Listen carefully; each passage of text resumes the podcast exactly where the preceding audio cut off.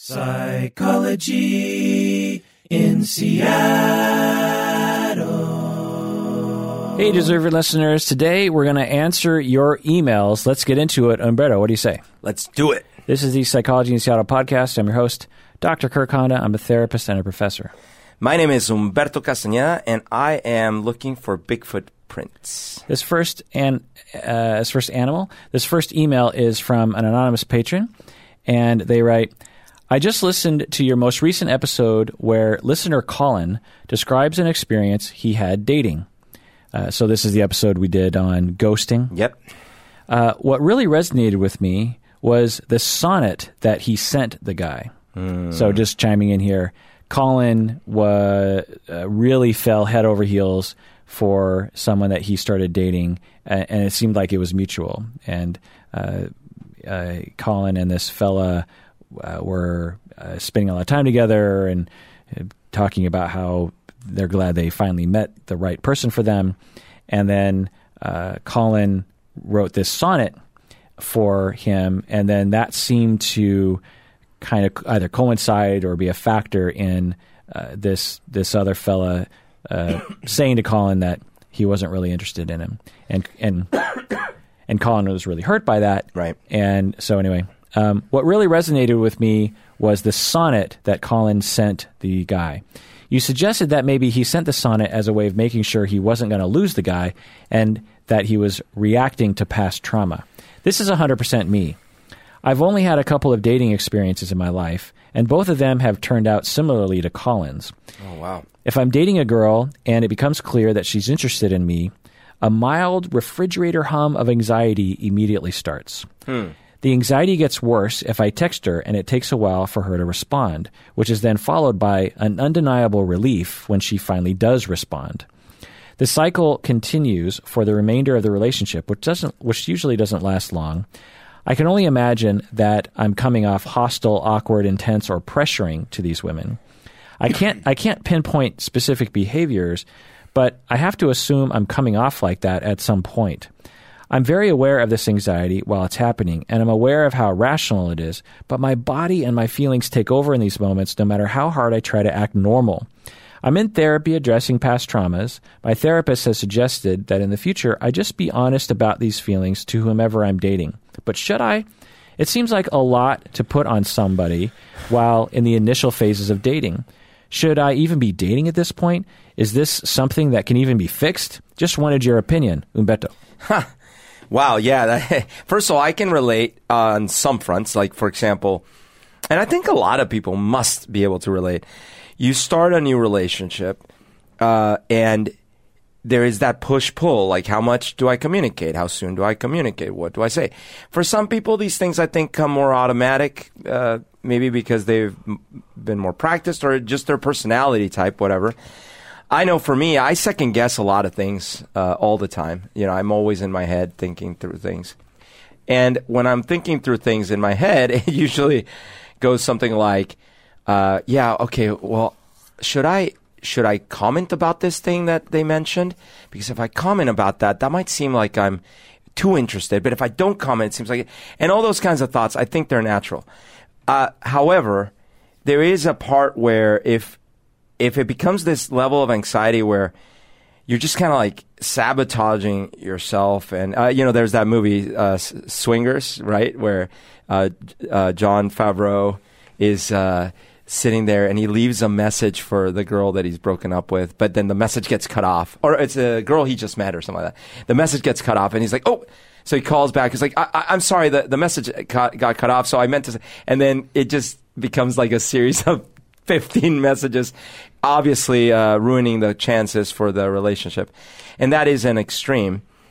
What I'm wondering is, what is the experience of that situation of waiting for a response, fearing that the response may never come, and then that endorphin release when it comes? That feels like almost like addictive behavior, right? Like I've experienced it. I think it's not uncommon. There's even a whole thing about you can't leave me on, what is it?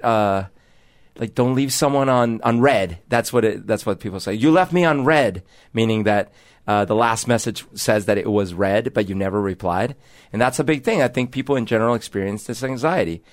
So how would one navigate that anxiety and maybe, you know, cope with it? What do you think? Yeah, well, people experience that anxiety to varying degrees. Mm-hmm. Everyone experiences, I guess, that anxiety sometimes, depending on the circumstance. But given some people's relational traumas, like what this person is talking about, yeah, then they're much more likely to have an exaggerated feeling in that way. When we are abandoned growing up, when we're not nurtured enough growing up, when we're criticized too much growing up or something, we have this we haven't had our tank filled up adequately with love and attention, and we feel that deficit. And when we finally meet someone who might be able to fill it, a lot of our attention gets placed on that. And when they fail to fill it as fast as we hope that they do, then it just reminds us of all that pain that we've never been able to get it. And we experience a lot of anxiety. So, I think that should be pointed out. But how does one deal with it? You know, Colin's doing all the things that he should be doing. One is to remind himself that it's irrational to get that way, because your feelings are going to come. You have those relational traumas. It's going to trigger those feelings. But you have to push back cognitively at the very least. You're not going to succeed in getting rid of the feeling, but at the very least, you're not going to go along with it consciously. It's sort of like thinking, what's an analogy? I was thinking of a carjacking, but that's not a very good analogy. It'd sort of be like you're at a PTA meeting and a very vocal, weird group is screaming at the PTA meeting. And they're like, we want you to ban Huck Finn or something. And you're on the other side of the room and you're just like, I don't agree with that. In fact, I don't think most of us agree with that. Well, if you just remain quiet, well, that vocal minority of weirdos is going to take over. So you got to speak up. Yeah. Now, you're not going to change their mind. Right. You're not going to change those, 13 people's mind that Huck Finn needs to go away. But you can balance the equation a little bit. So at the very least, the leadership understands that not everyone agrees with them. So you have to push back and you have to say, okay, I feel this feeling of panic right now, but that's related to my past traumas and is not commensurate with what's happening right now. Plus, if things don't work out with this person, it's not the end of the world, even though it kind of feels like it's going to be. But I have to at least tell myself it's not the end of the world. That's not going to take away your feelings, but at least they're not running the show. The other thing that you're doing, Colin, is you're in therapy and you're healing from those past traumas. The other thing that your therapist is suggesting you do, which I actually second, is that to be honest about it. Now, you might be maybe you're unclear as to how to be honest about it. You know, it's like, and your question is valid. You're like, well, isn't that a lot to lay on someone in the first couple of dates? Well, you don't lay it all on them, but you tell them, like you're, it's date 3 or something. And you say something like this. You say something like, look, I just want to tell you something and, you don't have to respond. Don't worry about having to respond. But, we've had 3 dates and, I like you. My conscious mind is telling me that, who knows if things will work out between the two of us.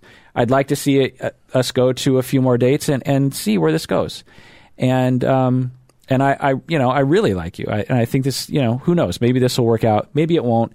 But that's where I'm coming from. The other thing I want to tell you is that, my mom abandoned me a lot when I was a kid, which has led me to be kind of anxious about people abandoning me. I have that kind of issue.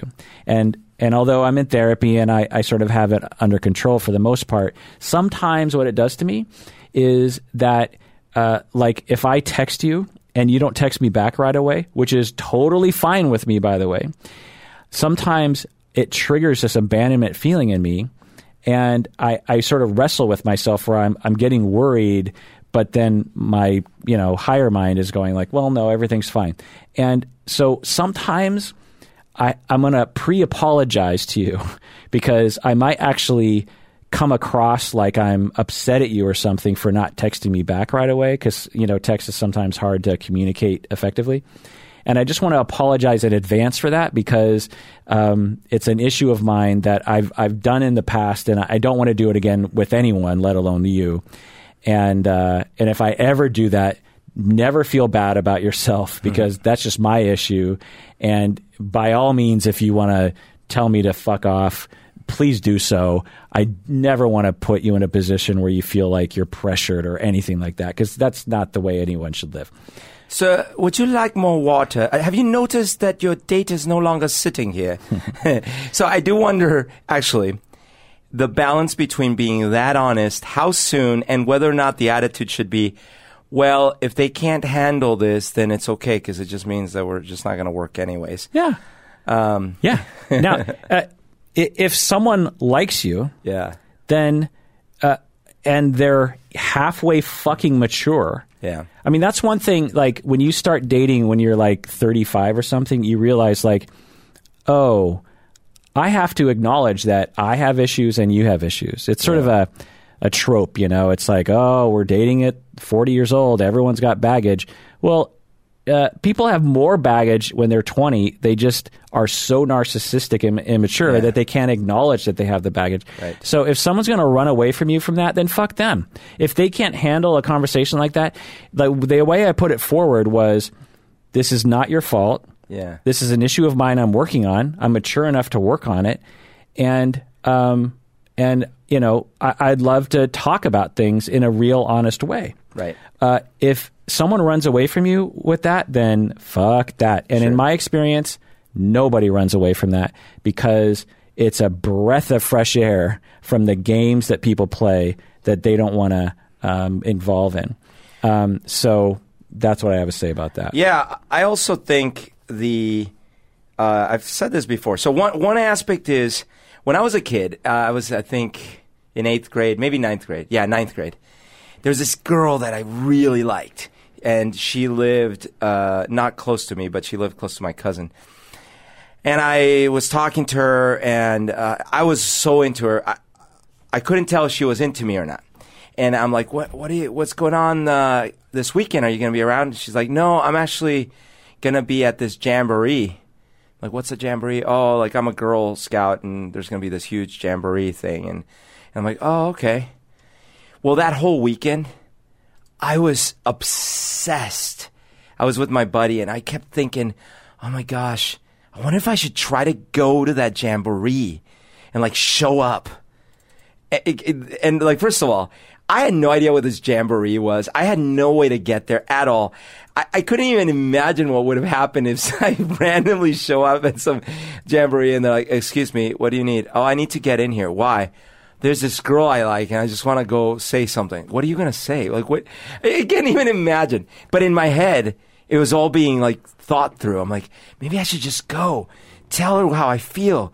Blah, blah, blah, right? These grandiose gestures from movies.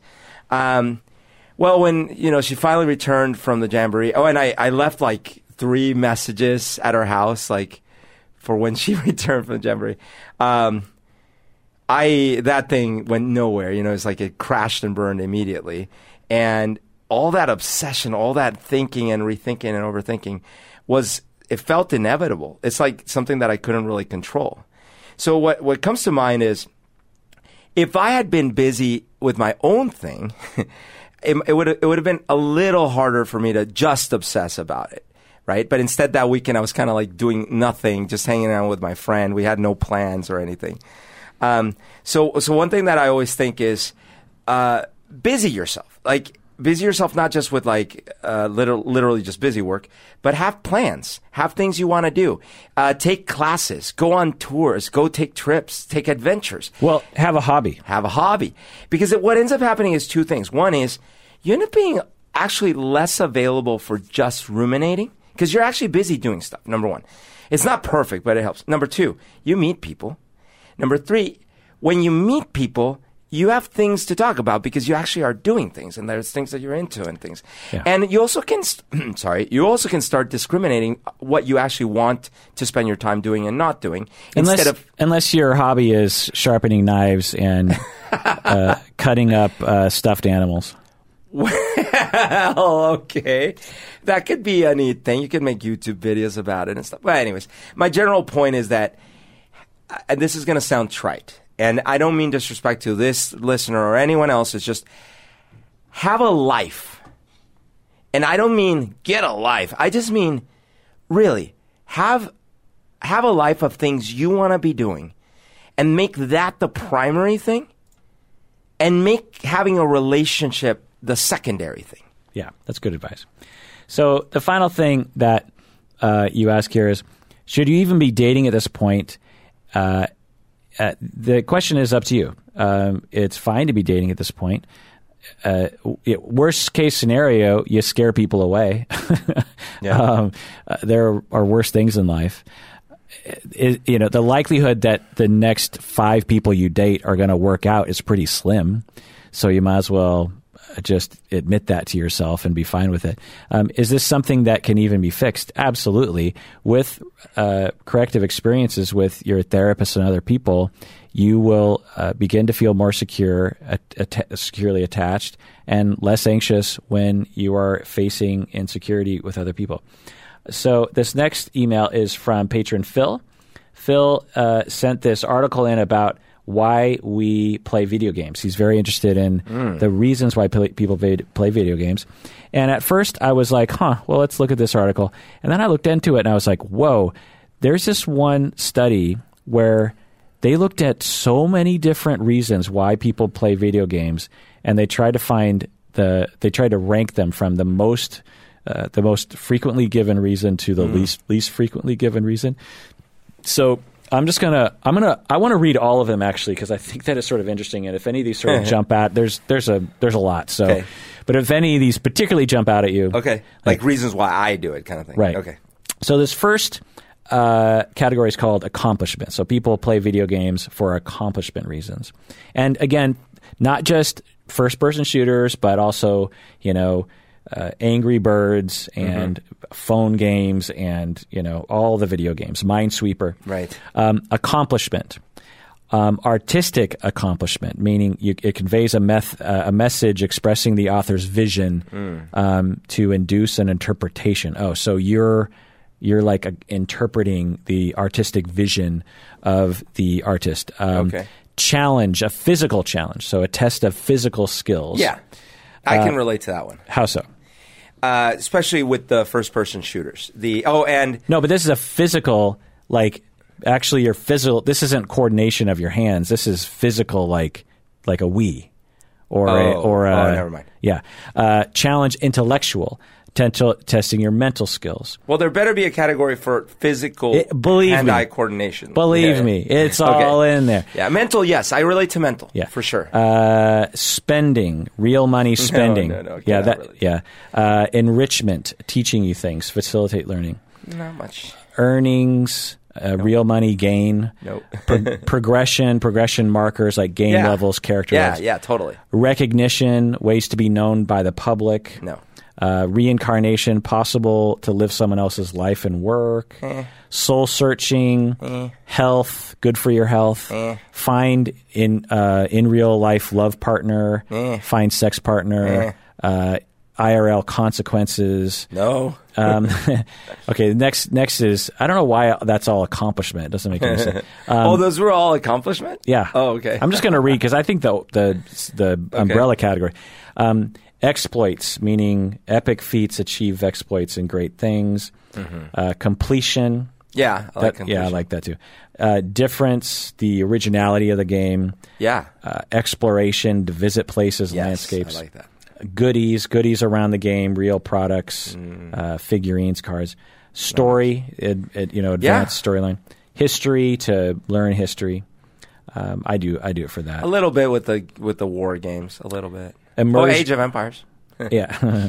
Immersion, distinctive atmosphere, fan service, casting with celebrities, incarnation, possibility to embody someone or something else, to focus on the pragmatic part of a role, like I don't know, veracity, presents transcripts of real historical events, adrenaline, fast rhythm, explosives, relaxation, for sure, that's for me, sexual arousal.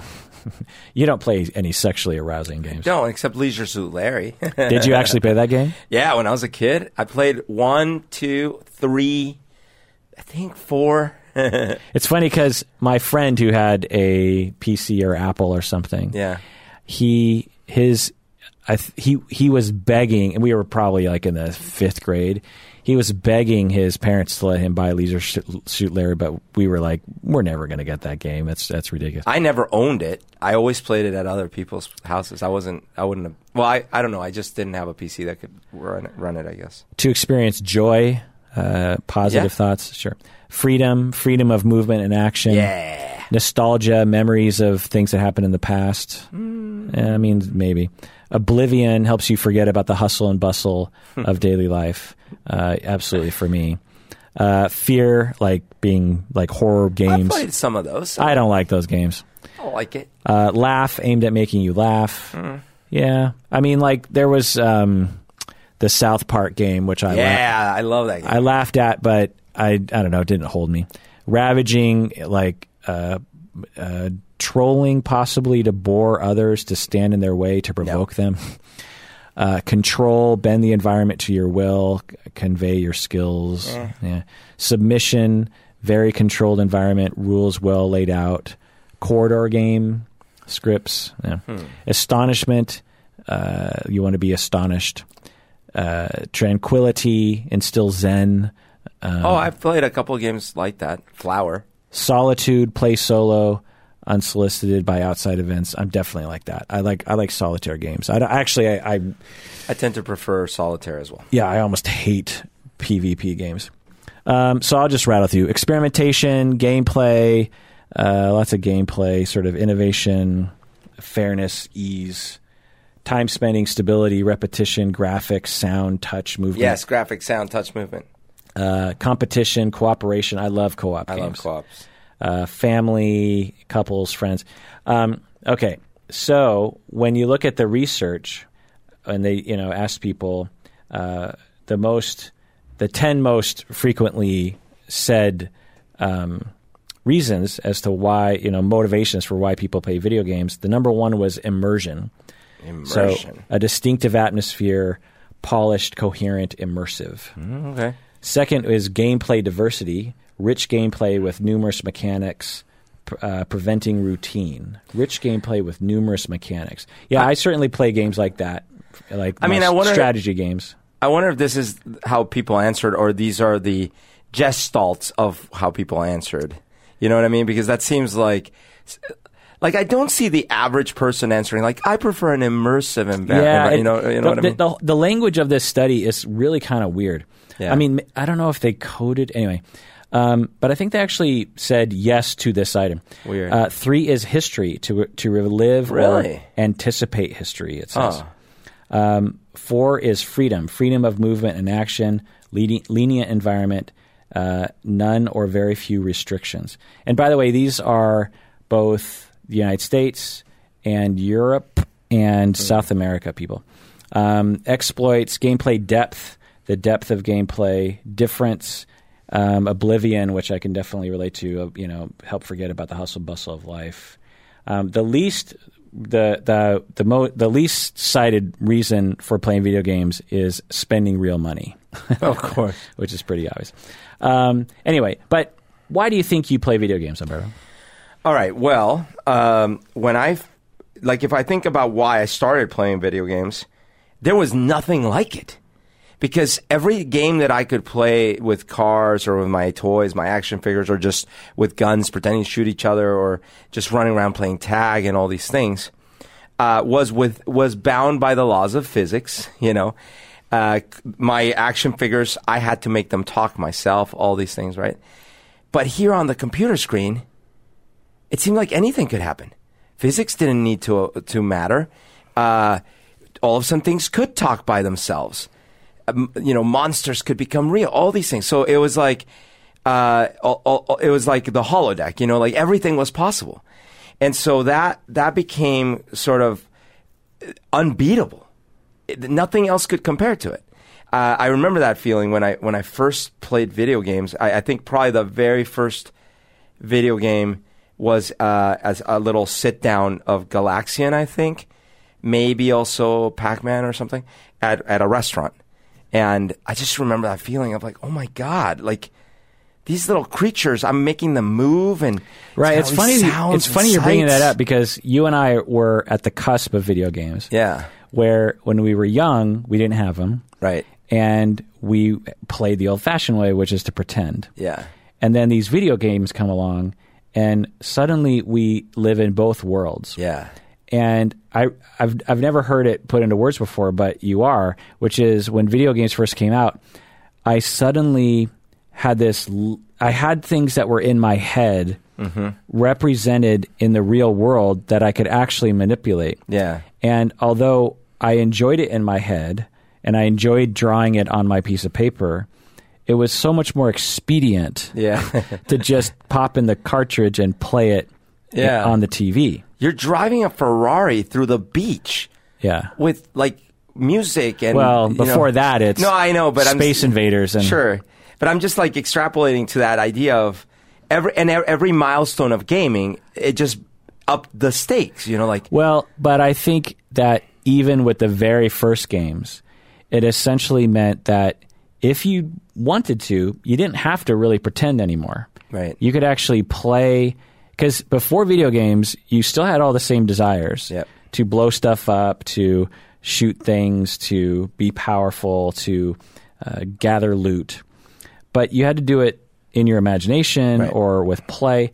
And suddenly the video games come out and it's like, oh, well, I guess I could sit in my room and imagine all this, or I could just play the video game. And like, for example, if you wanted to play in real life with your friends, you can't run as fast as a car. You can't jump from a building. But you can pretend. You can pretend. We did all the time. You can definitely do that. But in the video game, you can do that. All of it. Right. And more. You can fly through space. You can do whatever. Yeah.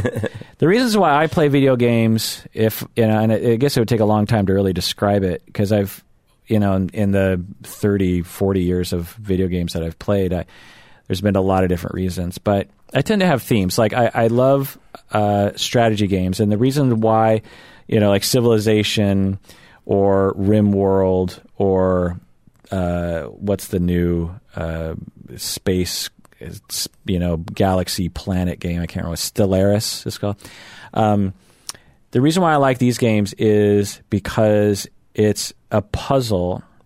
It's slow, because I hate games that make me stressed out. Like if I'm playing a first-person shooter, particularly PvP, my adrenaline is going. Right. And I typically play video games just before I go to bed. Oh. And so if I play something that's scary, it's not a good environment to fall asleep to. Plus, it's just not really my life anymore. I don't like to have that adrenaline, and I realize I'm in the minority. I mean, Fortnite and those kind of, Apex, whatever. Apex Legends. These kinds of movies. Or these kind of video games are so stressful to me that I don't care how good I ever get at it. It's just not fun. Right. Now, if I'm playing against a computer, it's definitely a step down. But what I do like to do is actually watch people play these video games on Twitch and YouTube, because there's this one game that tries to recreate World War II. Mm. I can't remember the name of the game, but it's... they actually have you can talk to the people who are close to you. And so, and they usually will, before you do a mission, there's usually like a captain who's like, okay, everyone gather around. Here's the mission. We're going to be going against the computer. We're going to be going against these other players. Right. We got to do this. And you get shot like once, you're dead. Oh. And you don't respawn. Right.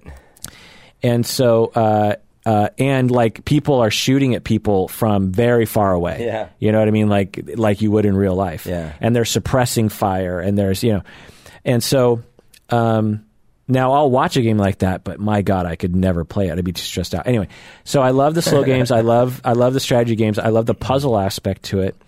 And I love the sort of progression, you know, you're building techs, you're it's not a static game. You're always kind of, your army's getting bigger, your territory's getting bigger. I also like it, so it feels like accomplishing something, you know. It feels like I'm, you know, a business owner and I'm getting more territory for my Pizza Hut or something.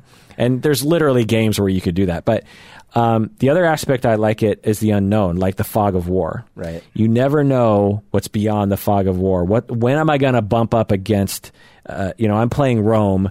When am I going to bump up against Germany and how? And I'm trying to race to get my territory up to that point, but I don't want to be too thin on my army because then he can invade me. You don't know what they've got, how far they've advanced. Right. Yeah. Or even what civilization is over there. Right. And so the discovery and the searching of the fog of war and looking for resources is also something that I really like. Now, I definitely like first-person shooters, but I like to play against the computer. I kind of like the story, but usually I'm just like, just get me to the action. Right. Especially because a lot of the stories are so bad. Yeah.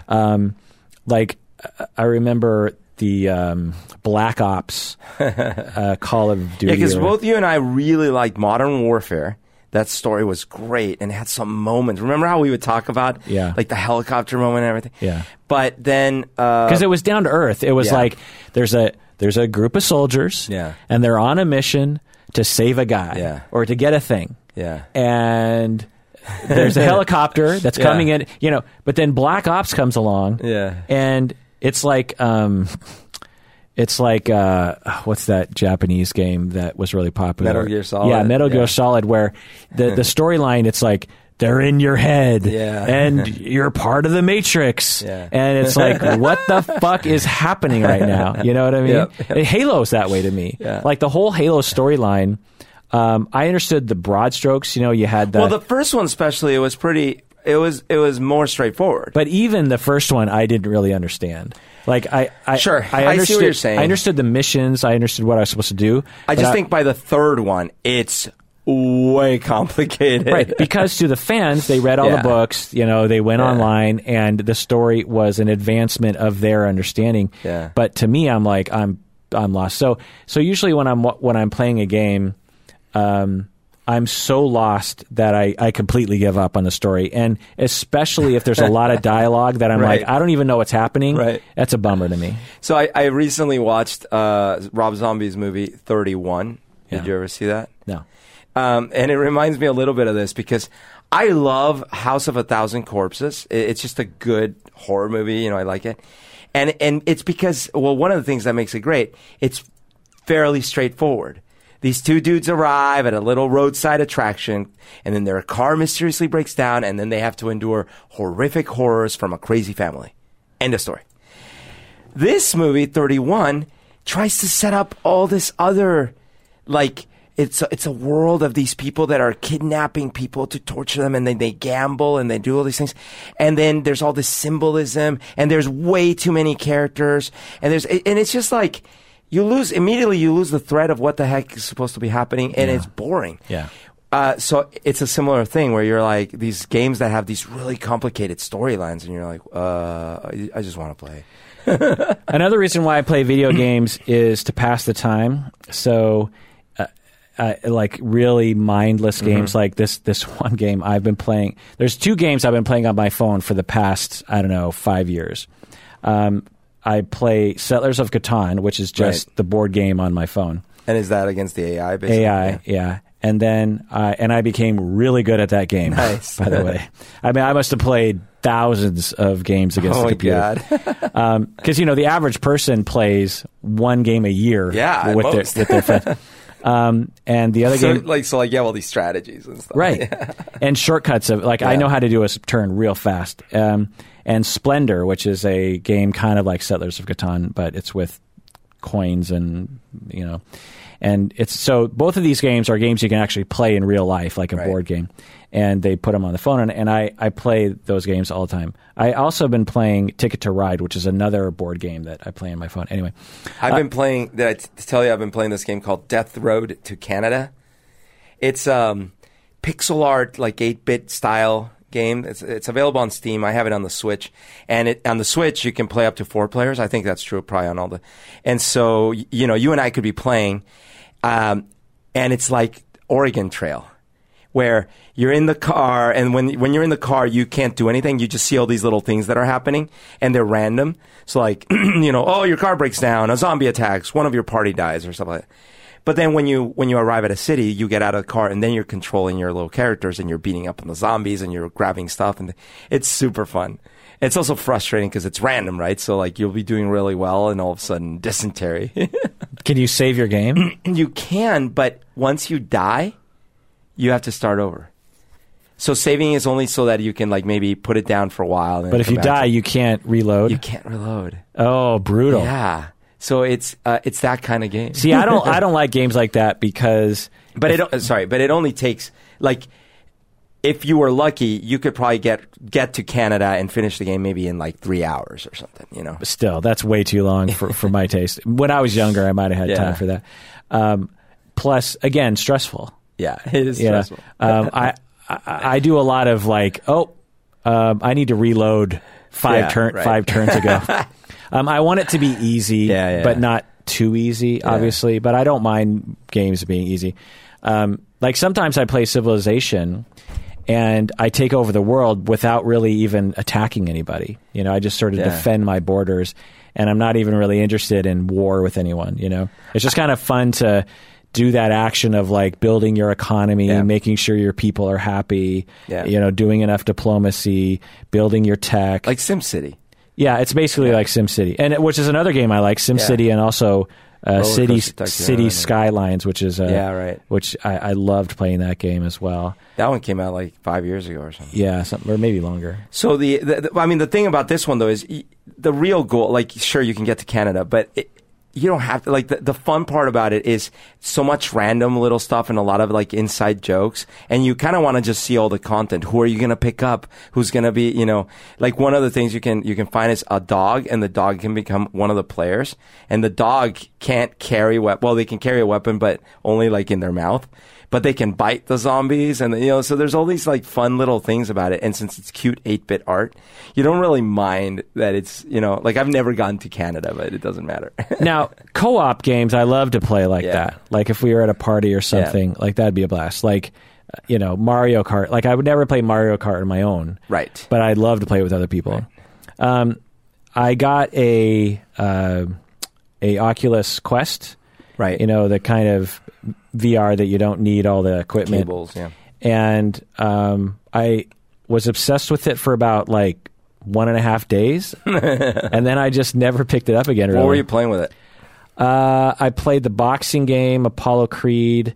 I played the Star Wars game where you have lightsabers, which was kind of interesting. But, you know, these VR games, in essence, are games basically from the 80s that are in VR. Yeah. So I'm waiting for, which I'm sure will happen, I'm waiting for actually good games that aren't just good for VR, but are actually good games to come out in a VR platform. Because it's like, after you get over the novelty of it being in VR, it's like, well, this is kind of, the mechanics are dumb, it's repetitious, I'm not really challenged, I figured out how the AI works, and it just doesn't hold my attention. Now, what I understand, you know, the Quest, you can only have certain dumbed down sort of games. Like if you have the regular 8 HP Vive and the actual Oculus whatever, you can play the more high-end PC-based games. Like you can play Skyrim, for example. But again, Skyrim came out on consoles essentially like 15 years ago. Yeah. I mean, it's basically Oblivion, which came out a long, long time ago. And although Skyrim's a lot better than Oblivion, but it's basically the same game. And so, and sorry, 10 years ago, but and still. I can still play Skyrim on my console. Yeah. And so, I'm just waiting for like the games to come out that really, really, you know, Beat Saber is one of those games where it's like, you can't really play that on your computer. Sure. It's a complete, and I like to play that game, But again, I'm not really into those kind of action-y games, you know? Yeah. Beat Saber's pretty fun, though. Right. You know, I totally agree. So I've had a similar experience with VR, and this is fundamentally, I believe, what's at stake. And this is what I meant by how when I first saw video games, physics need not apply. And what I was trying to say that, hey, look, in real life, we can pretend all we want that we're actually superheroes flying through the air, but we're not. We know we're not, but we can pretend. But in the game, you can. But if you had to actually, like with the Kinect, right? Like if you had to actually jump 10 feet to jump 10 feet in the game, well, you can't. And even if you are just doing mundane things like, okay, well, the goal of this game is for me to fight, box, right? But in order to do so, I literally have to box and like duck when I need to duck. And well, see, like we are not that good as we're not great athletes. We're not great superheroes, any of that stuff. What we are good at is we've evolved hand-eye coordination for millennia, millions of years. And so we're at the point now where we can pretend to be that good at almost anything as long as we're using our best attributes. And that's the hand-eye coordination. So we can actually control these little things and fly through the air and be super. So I think VR with a normal controller or keyboard and mouse or something like that, and where you're not actually leveraging the VR for physical movement and physical dancing and all that other stuff, but just because of the immersiveness aspect of it. What was the number one thing in that survey? Immersion. Yeah. I think that's where it's going to be, if it is going to be. Yeah, there's a big problem with VR in that way, in that in the real world, you have thumbs and fingers, yeah, and you can pick things up. In the VR world, the Oculus Quest does a pretty good job of it, right, actually. The controller knows when you actually grip the controller, and yeah, then your actual hands in the game grip. Yeah. And then if you actually point with your finger, it actually points with your finger in the. It's weird. It's like it senses all that, you know, that kind right of censoring. But even then, it's like it's not exactly right, and you know, and so it gets a little frustrating sometimes. Like I'm trying to grab my gun from my holster, yeah, and it's like I can't fucking grab it. I fundamentally believe this is why both VR and the Kinect are aiming in the wrong direction, and the Kinect realized that too late. After, you know, it's that. The goal isn't one-to-one emulation of our capabilities. Because if it were, you're limited by what you can and can't do physically. Imagine just from like, let's say you are actually handicapped and you're missing an arm, and the game requires two actual arms to play. Well, that sucks, right? Well, and people are lazy and they don't want to get off the couch. Absolutely. So now imagine that you actually advance the technology to the point where you can actually use your real brain. You don't even need your hands to control the character in the game. It's still your brain. And if presumably you're using your motor cortex, I suppose, to still kind of control this character in the game, you're still limited. Like you don't have the reflexes of Superman, even in a video game. So the way that video games do this is they trick you, right? You don't really, when you're playing Call of Duty, you don't have that kind of endurance in real life. You don't have that kind of aim in real life. You don't have any of that stuff. They just trick you. So I think the secret is going to be not trying to do one-on-one emulation. Forget hands and arms and legs. Just give me a really good controller, so I can leverage my hands, and not to emulate my hands, just so I can control things in the game. And use the immersion because it's a 360 view. It has 360 surround sound.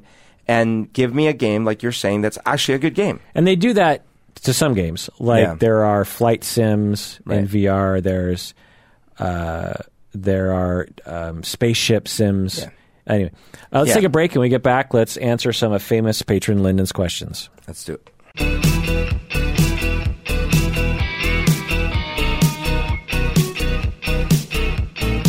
So if Steve Jobs were alive today, mm-hmm, he would be trying to promote his next VR machine.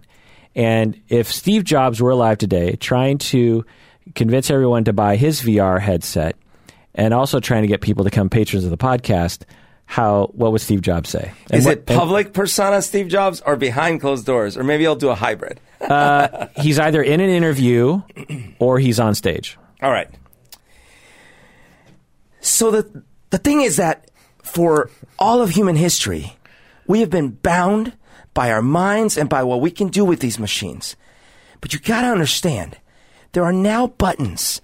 These buttons let you do things that you couldn't even imagine before. Like, with a little quick click, you can send beautiful funds off to support something like Psychology in Seattle. And that is something that throughout a millennia, like millions of years, humans have been dreaming of doing. And they've never been able to do it. Now you can do... God, stop this interview. What the hell is going on? Why is that light flashing on me? You're fired. You're fired. You're fired. Famous patron Lyndon says... Kirk and Humberto, is there any empirical support for the old cliche that men marry women like their mothers? Humberto, what do you think?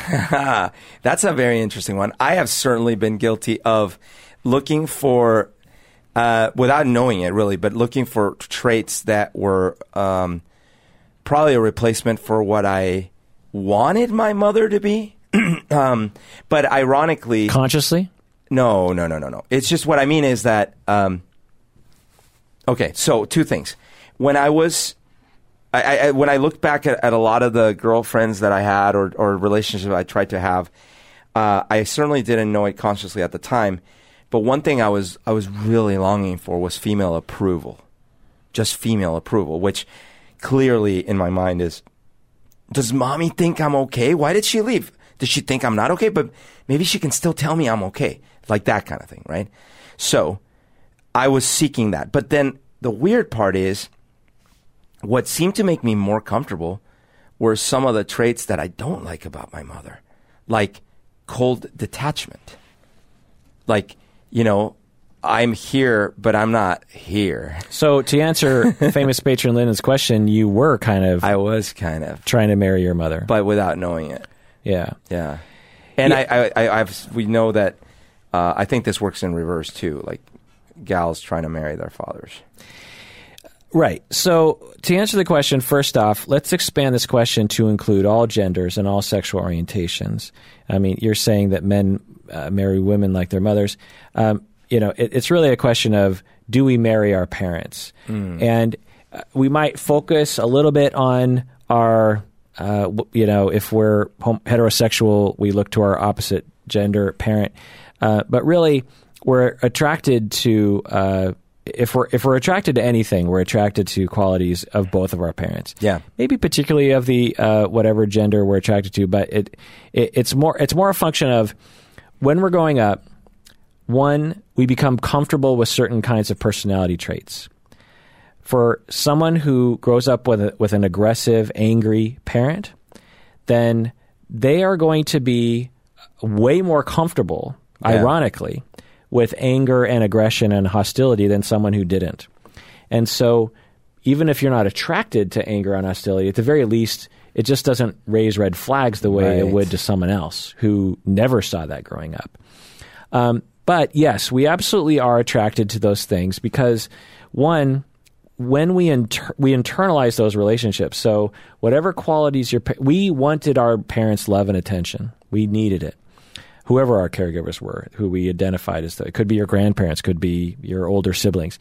And you internalize everything about them because of the way that development and, you know, projective identification works and attachment. It's a long story, but we internalize the whole thing as being associated with love. So if you have a loving mother, mm-hmm. and she's also very talkative, and she's also very short. And she also has a big hairdo all the time. Mm-hmm. And she also likes to wear satiny clothing. Mm-hmm. Well, from the age of 0 until 5, you're downloading all those attributes as associated with love and attention and nurturance. You don't just absorb the nurturance, you absorb everything about that. The tone of her voice, the look of her hair, how much she talks, the way her clothing feels as she hugs you. And all those things become associated with love and attention for you. And so when you grow up, you tend to want to return to that. And by that, you know, by implication, you're sort of attracted to both of your parents. But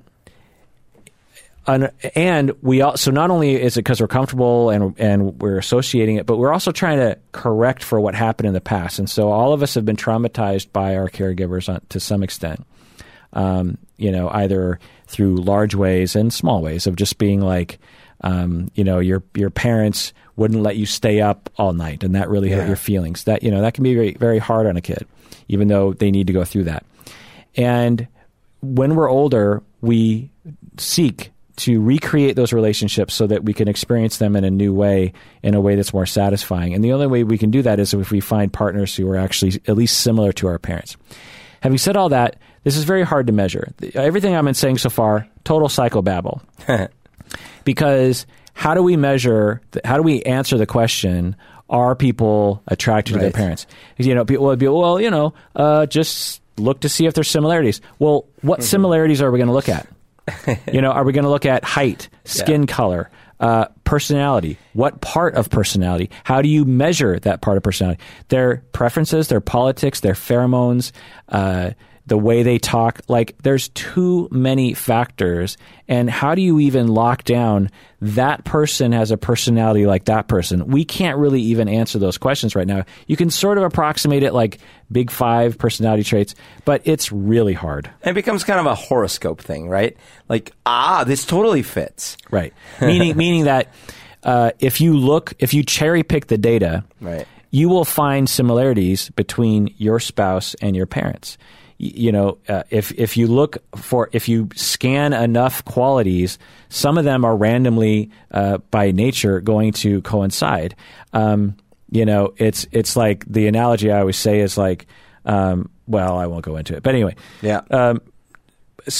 But there is evidence that we are highly influenced by certain things, like social class. We tend to marry people who are in our parents' social class. We tend to marry people who have the same accent as our parents. We tend to marry people and hang out with people who have the same religion, the same political views. Is that do you think, because it could just be that's the only circle you're in, so therefore you really are not invited to parties with rich people, and you're not invited to whatever, or vice versa. Yeah, so that's absolutely a factor, but even when you just survey people based on like, here's 10 people, who do you prefer to hang out with? I see. We tend to say, I want to hang out with that person. Okay. And that person just, happens to look and sort of act like our parents. Right. We do this for a number of reasons. One, we're familiar with it. Things that are unfamiliar are a little scary to us. And we also kind of are always looking for our parents' approval. And one of the ways that we do that, whether we like it or not, is to kind of marry people who we think our parents are going to approve of. Right. But like I said, kind of psychobabbly in that we really just don't have any idea. And it's one of those questions that it just depends on what you look at. Because, but most people who study this will say that yes, we tend to be attracted to people who have a lot in common with our parents. Let's talk about evil Humberto. Evil Humberto? Like my evil twin? Someone wrote in and said, I wonder what you think of the idea of someone being evil. It seems as though you guys think, or you think, me, it seems as though you think that every pathological behavior and personality stems from some kind of trauma, attachment rupture, or injury from early childhood. I think about animals, cats in particular, because I have 4 of them. I have one cat who I was given by a neighbor when she was just a kitten. She was not mistreated or neglected. She is highly neurotic and skittish. It seems like she was born that way. Can people be born that way too? Can people be born evil? Humberto. So I don't believe in absolute evil and good, in that there is no objective comparison to be made there against anything. But if you happen to, for example, be religious, at least in some kinds of religion, then certainly you could imagine that, well, this person might be aligned with hell or some equivalent, and therefore they are inherently evil. I don't believe in that. Now, of course, that's not to say that by my human perspective there aren't people in this world that are that I certainly can call pragmatically evil. And how much of that came from their upbringing, or just, you know, all of a sudden they have a tumor in their head, or they're psychopathic genetically, or all these things. There might be combinations of factors. So the ultimate answer for me is, technically speaking, in the sort of religious connotation of it, no, I don't believe people are evil. But I do believe that there are people that are more predisposed to doing what we consider bad actions, and we might even call them evil. Yeah, good answer. I agree. The other way I'll answer this is we don't really know, you know, and we probably won't know if people are born evil or not for another 50 to 100 years, maybe even longer. We don't even have really the precursors to a science to answer that question. Why do people act the way that they act? We probably... Even once we do answer the question, computers will probably tell us the answer, and the answer will be so complicated, the computer will probably be the only one who even understands that answer. And because the brain is a pile of mush that somehow manages, through billions of connections, somehow manages to produce a consciousness and motivation and somewhat of a consistency of personality usually. And... to answer that, you know, the way we're answering the question is so simplistic. It's sort of like if people, say, 1,000 years ago, were asking the question of themselves, is Atlas holding up the sky, or is the sky holding up Atlas, right, or something like that? It's like your question is so wrong to begin with, right, that I can't even really answer the question. Right, because he's standing on turtles, duh. So to answer the question, are people born evil, which is a natural question to ask, and a question and a conversation that I will entertain sometimes, it comes from such an ignorant place to begin with that people 100 years from now, 1,000 years from now will say, like, they were so dumb back then, they didn't even know what question to ask. Sure. Because the causality of human behavior, or really any animal's behavior, is so complex, particularly humans. We are bizarre creatures. We have thoughts and futures and pasts and abstractions and plans and moods and interpretations and narratives and stories and inspirations and emotions, and you know, it's a bizarre mixture of strangeness. I mean, most Americans are having sex without trying to procreate.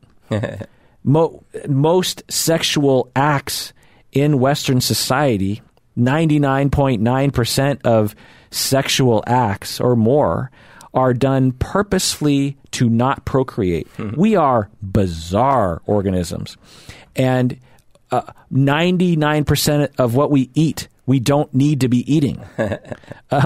Most of what we do has nothing to do with our survival. Right. And so, you know, it's just bizarre. So we just don't know. We don't know the answer to that question. Are people born evil? Are they not? You know, genetics, it's probably due to a lot of things, including genetics. And we have to define evil, like, you know, if we're talking about Charlie Manson or this kind of, or a mass killer or something. Do genetics play a role? Probably. Epigenetics play a role? Absolutely. Personality development? Yes. Culture? Yes. Trauma? Yes. Everything. Everything. their biology, you know, that their current mood of the day, you know, what they ate that day, how much alcohol they drank. Everything plays a role for sure. Almost every evil person, but having said all that, almost every quote-unquote evil person I've studied or met has had significant trauma in their lives. Now, a lot of people have significant trauma, so is it that you have to have the significant trauma plus something, plus the genetic disposition to do that? Maybe so. Hard to know, though. So it seems that in most cases, evil is at the very least caused by mistreatment and possibly dispositional traits. But some evil people seem to have born that way, meaning that they didn't have any massive mistreatment and they had a good enough childhood. But these people are rare. I've actually never met a person like that. It could be because I'm biased. Again, there's no way for anyone to know whether I'm biased about that or not. I mean, in theory, Ted Bundy, in theory, based on what he says, what his family said, in theory, he wasn't terribly abused. No, we went over this. Possibly. I mean, certainly according to him. That's what I mean. I mean, like, I know that there was all sorts of issues, but what I mean is, based on how horribly he turned out, by our standards, it's not like he was, a child slave victim for 10 years from the age of 1 or something like that, No, but that's not even the sort of mistreatment that is usually present. Usually it's the sort of abandonment treatment that he absolutely did experience. I'm compounding that with how many people experience that kind of abandonment. Yeah. Well, anyways, my point was simply, like, it is quite possible that you could still end up being way more predisposed to ending up a certain way, whether or not you experienced that abandonment or those issues. Yeah. The other thing is that we tend to look at some individuals and some behaviors as being like, something's wrong with that person. There's something different, and we need to put them in this other category. Ted Bundy, mass killers, they must be in this other category. They're right. Not like the rest of us. But It's a natural thing because of bell curves, right? Like, Jordan is another individual. Okay. But so are people who, get a lot of tattoos. Sure. Or people who hate to sneeze. Well, sure. I mean, like, there are extremes from the norm. So are podcasters. Yeah. So are people who go into psychology. No one claims that I was born a podcaster. I made a series of choices to become a podcaster, and that's another important thing, an important way of looking at these mass killers is they made a lot of choices to get where they are. And to ignore the choice is to ignore reality, that they chose it. A lot of people have fantasies of killing people. A lot of people have no empathy. A lot of people have mistreatment. These people chose this road, and they chose it. And although very few people, if any of the famous ones, were compelled, through delusion or something. But even then, plenty of delusional people get told by the voices to kill people, and most people never do. So It's important to recognize that we have free will, and in a lot of ways, like, I woke up this morning and I put on this shirt. And although I'll always make the cultural argument as well, no one denies that I chose to wear this shirt, at least in part. I had something to do with that in terms of my own volition. Well, some people choose that lifestyle, and we don't have to put this genetic label on it. Well, and to some extent, like, the way I would characterize it at this point in the way I think about these things is, it doesn't matter whether they chose in a ultimate way or not. As society, we decide what kind of inputs we want to give people's brains going forward to try to minimize societal damage. And one of the inputs we decide to give people is like, hey, if you committed certain acts, we're going to put you in jail. And that's the set of inputs we are going to feed your brain from here on out. And then some societies, as they're doing that, add other brain inputs. Like in Norway, they might make it a more welcoming environment, blah, blah, blah. But that's the only thing we can do. So, like, the only thing we can do, because no one can answer, like, is a human truly free or not? Or would you have always picked that shirt? We don't know. But what we do know is we can give new inputs into the system. And that's what we... So just because someone killed someone because when they were little they were abused, it's like, that's a sad story. That's terrible. We still have to, as a society, give new inputs to that individual. And that new input might be, you're in jail and you're going to go through this re-education, or you're going to go through something. So we can't just look at it and be like, well, I see why you did it, therefore you're excused. Like, that doesn't work for our society. But that's different from saying... But no one's saying that, you understand? Like, no, people do. Well, there are people that make that argument. I'm not saying that. Well, you're going further the other direction, but that's fine. Like, you're more on the more on the side of like they made active choices. So therefore they should definitely be punished. The question of why someone does something is largely a mystery that we Which can... is exactly what I'm saying. We can conceptualize. Yeah. The other question of what do we do with these people is related, I suppose, to us trying to conceptualize and answer that question as to why they did it. But at the same time... justice isn't necessarily interested in, at least in America. You're making the same point I'm making from a different angle. Good. It's just that what I'm adding is I don't care whether or not they made a choice because I don't know if they did. Sadly or not sadly, it doesn't matter. The net effect for our society was the same. People were murdered or whatever.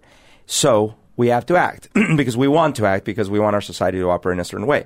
And the net effect of that is we need to reprogram your brain from this moment on. If it works. When I say reprogram, I don't mean we're going to be effective at changing behavior. What I mean is give new inputs into the system.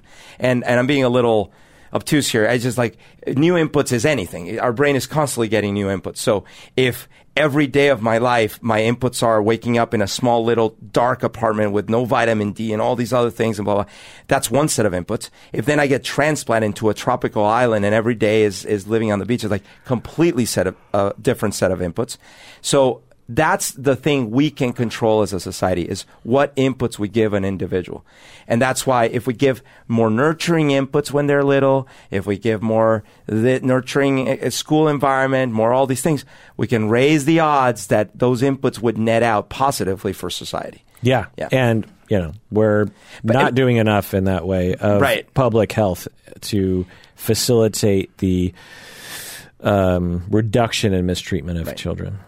And then I guess my ultimate point is even if we did everything perfectly, the parents were great, the schools were great, the society is great, and that individual ended up still sadly murdering or doing whatever, I'm still not ready to conclude that there is such a thing as absolute, then that individual is just evil, which is I think what's the difference between you were saying like we like to think of Ted Bundy as like different.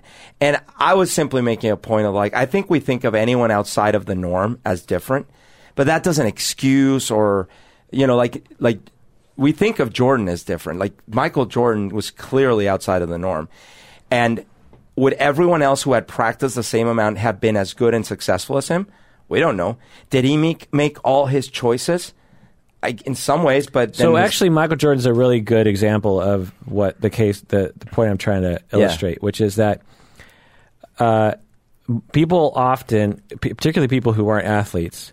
will point to Michael Jordan as, like, the question of, was Michael Jordan born a good athlete? What do you think most people would say?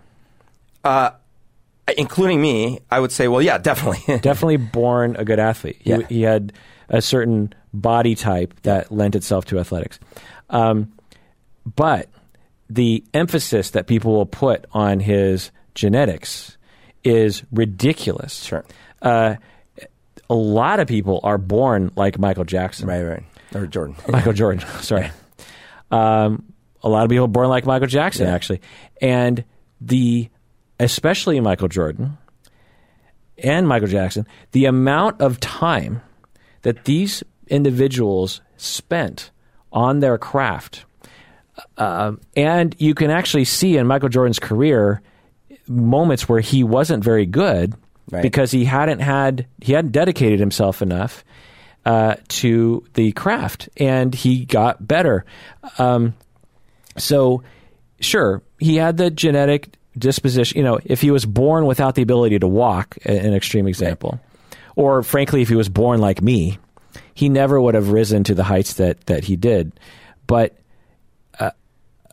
there are a lot of people who are born with the natural talents that Michael Jordan had. But there was only one Michael Jordan, and that was because of his choices and his hard work.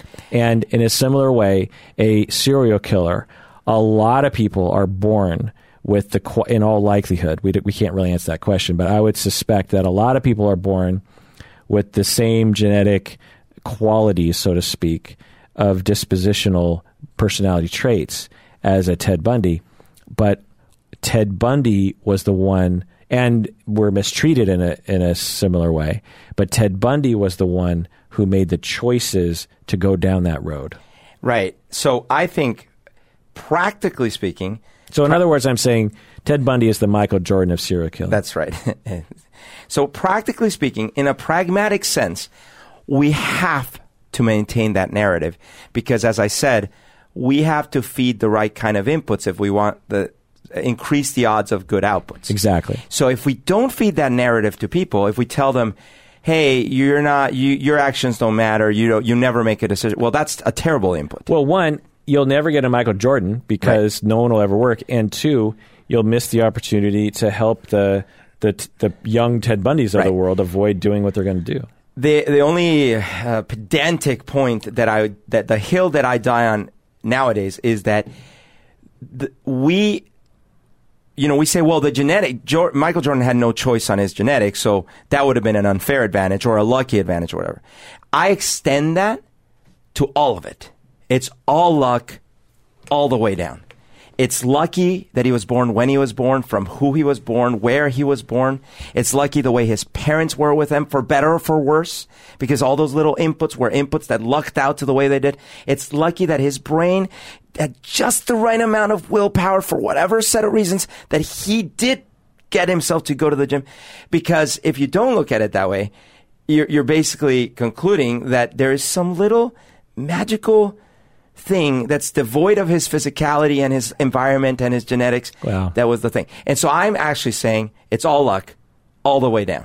I mean, it's an old debate around consciousness that I don't want to get into. But you of all people...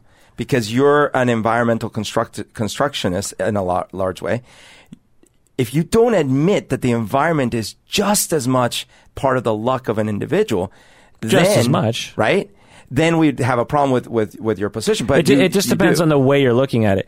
I don't disagree with the perspective that the way you're framing it in terms of luck and of, in a sense, predetermined sort of things, lots of factors playing into it in terms of what makes Michael Jordan Michael Jordan.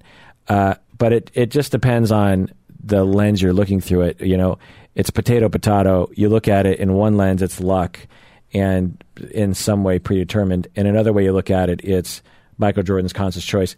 There's no distinction between those two things. It just depends on how you look at it, and neither can be disproven because they're both essentially true, because they're both essentially pointing at the same thing, calling it something different. Yeah. Let's talk about art. Someone wanted to talk about that. What is art and music psychologically speaking? Why is something that serves no obvious purpose, why is it so important to us, Beto?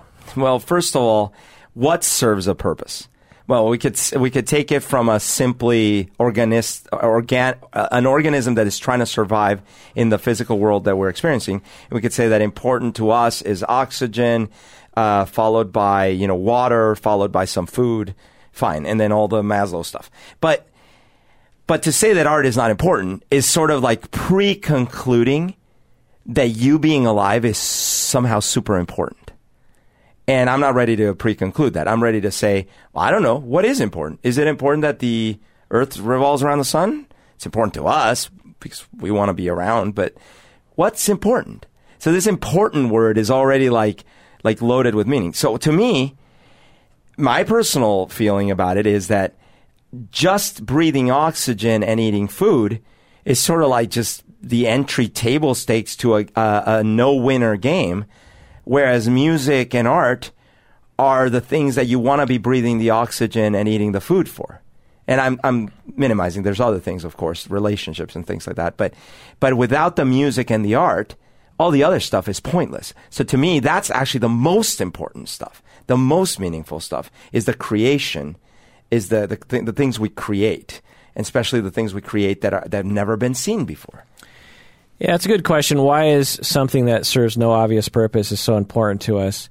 It is kind of weird that a painting by some old dead white guy is worth millions of dollars and is revered, when if you just put it like in a secondhand store and didn't tell anybody, at least with some of the paintings, people would be like, eh, whatever. So it's all about, and for some people that negates that kind of art, because that's only one, there's lots of other art that, your kids will do art, and that's art. Why is it important to us? Well, it's hard to know, but I would say that it's important because of meaning. Why is your nation important to you? Why is, I don't know. There's a lot of things that Humberto and I could do for money. Yep. And we make money from this podcast. But for many years, we didn't make a penny. In fact, we lost money on this podcast for the first 7 years of the podcast. So 7 years, every week, especially me, spending all this time on this thing that was producing no actual benefit to my life. Yeah. Why was I doing it? No financial benefit. No financial benefit, but also, there weren't that many listeners. There was no concrete thing that I got out of it. But what I did get out of it was meaning. And that's concrete. Okay. It's meaning. It's something. I got meaning like I was connecting with people on the internet. I was advocating for things I wanted to advocate for. I was learning things that I wanted to learn. I was keeping my brain sharp. These are all, I guess you're calling it concrete. I'm going to call them intangibles. And art's the same way. Why do Humberto and I write music and record it when we absolutely know that 99 out of 100 listens will be done by us, the artist, and that we'll be lucky if another person even cares to listen to it? Well, we do it because it's expressive. It feels good. It's meaningful to, hold that up. Why does a whittler whittle a little bear and put it on their windowsill for only them to see? Because it's meaningful to us. We like it. I guess that thing is, I question that question about purpose in the first place. No obvious purpose presupposes that other things have obvious purpose. Like a building has an obvious purpose. And you could say, well, sure, it houses humans. I'm like, so what's the obvious purpose of that? And it's like, we're only looking at this from like this subsistence mentality. Well, we need to live to another day. Well, yeah, sure. That's the genetic programming to survive for no reason, no purpose. Mm. Whereas music and art, I would argue, for me, have more purpose. But in either case, it's like, it's hard to argue that is or is not purposeful. This person also asked, why do some people feel compelled to make art while others don't? I've been wondering why I'm doing this to myself as a career, LOL. Berto, what do you think? So there are people that I know that build furniture. I don't know if they would call what they do art. I don't know if other people would call what they do art. But they like doing it. They like working with wood. They like being in a shop. They like the idea of finding specific kinds of woods and all this. To me, this sounds completely boring. I don't think I'd be good at it. The whole idea of working in a shop with immediately turns me off. Why is that? In the meantime, the idea right now of grabbing that guitar over there and just strumming it and coming up with a little melody line. Don't touch my guitar. Oh, I'm getting a little heavy here. So I think it's just a matter of preferences with everything else. Some people like running. Other people hate running, but they like swimming. Other people, and so it's kind of hard to answer the why unless you can also answer the why of why do I like horror movies and you don't like horror movies? Yeah. It's kind of hard. Yeah. I don't know the answer to it. I think there are certain personality traits to an artist. One is someone who's sort of open to things and wants to experience things. Also, being a little narcissistic is also a motivation. Mm-hmm. I love singing alone, and I'm the only one who can hear me. But, I also like to be on stage and when I'm comfortable. Anyway, famous patron Lyndon has some more questions for us. He recently sent. What is something a lot of people assume about you and Berto that is completely untrue? So about you. Right. So what's something a lot of people assume about you that is completely untrue? For some reason, a lot of people seem to assume that I switch jobs a lot, which is completely untrue. Huh. That's one thing. Another thing is, I bet you people assume that I'm very confident in a lot of situations, or maybe most situations. And I'll say that I have an ability to project as if I am confident, but that I am often very non-confident and sort of terrified in my head about a lot of situations. Anything to do with manual effort. Like if we talked about, like if you're like, hey, Berto, can you help me put that shelf up? Here's a hammer, like just nail it. I'm immediately like terrified. I'm going to screw it up. I don't know what you were asking me to do. What's a hammer? But outside, I'll be like, sure, of course I can help you. You know, like these kinds of things. So I think that I do a decent job of projecting a certain kind of confidence, but it's not always true. In fact, a lot of times it's not true under the surface. Yeah, that's a narcissistic thing as well. And in that, for narcissistic people to cope with the massive insecurity, or at least the degree of insecurity that one has, they cope with it by trying to act like they are not only just kind of confident, but they're very, very confident, so that at least other people are tricked into believing that they're confident, and that somehow provides some narcissistic supply. But what it does is it denies, because I'm like that too, us the opportunity to get some help from other people. Totally. And also just emotional help of just like being seen and understood. Yeah, it's funny because I wrote the exact same thing down. Was... the people probably assume, and I've heard this before, that I'm 100% confident when there's just no, I'm not. I'll never forget. I went to graduate school to get my master's 23 or 4 years ago, and in my master's degree, I felt completely out of my league. I was a fish out of water. Mm.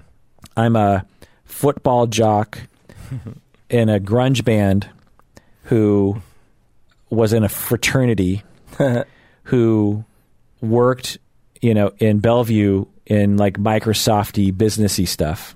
Yeah. And I went to therapy for, a few months, but I don't hang out with liberals. I don't hang out with granola types, really. I don't know therapist language. I certainly didn't study a lot of sociology or psychology prior to that. I didn't know the major figures. I barely understood anything. I was completely, of all the students in my classes, I always felt like I was the most ignorant. And I've told this story before, but in quarter one, we studied empathy, which is a pretty obvious thing for therapists to study. Yeah.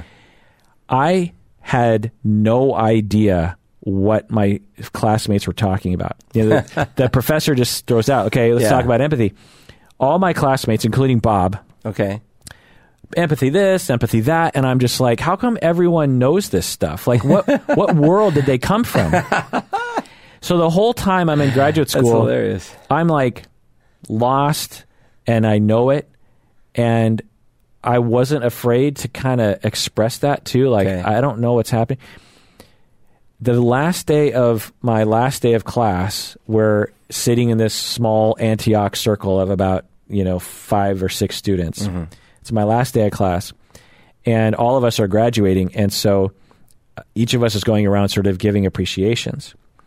And, people are like to Jennifer, oh, you're so nice. You're always supportive. Mm-hmm. You're so smart. You're going to be a great therapist. Oh, John, you're a sweet guy, and I know you get a little insecure sometimes, but you're going to be a great. And I felt like everyone was really nailing everyone around the room. Everyone gets to me, and fellow classmates. Yeah.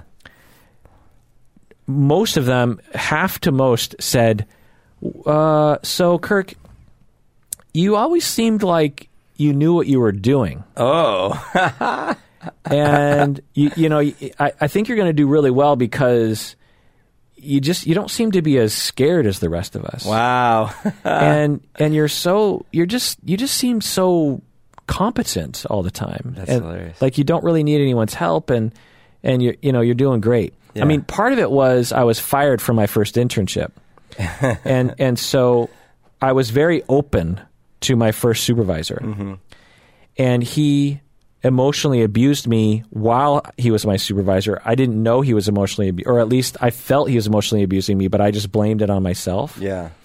And then after just like 6 to 8 weeks of supervision into like a year-long internship, he blasts me with this 2-page account of every unethical, horrible thing I had done. Oh my God.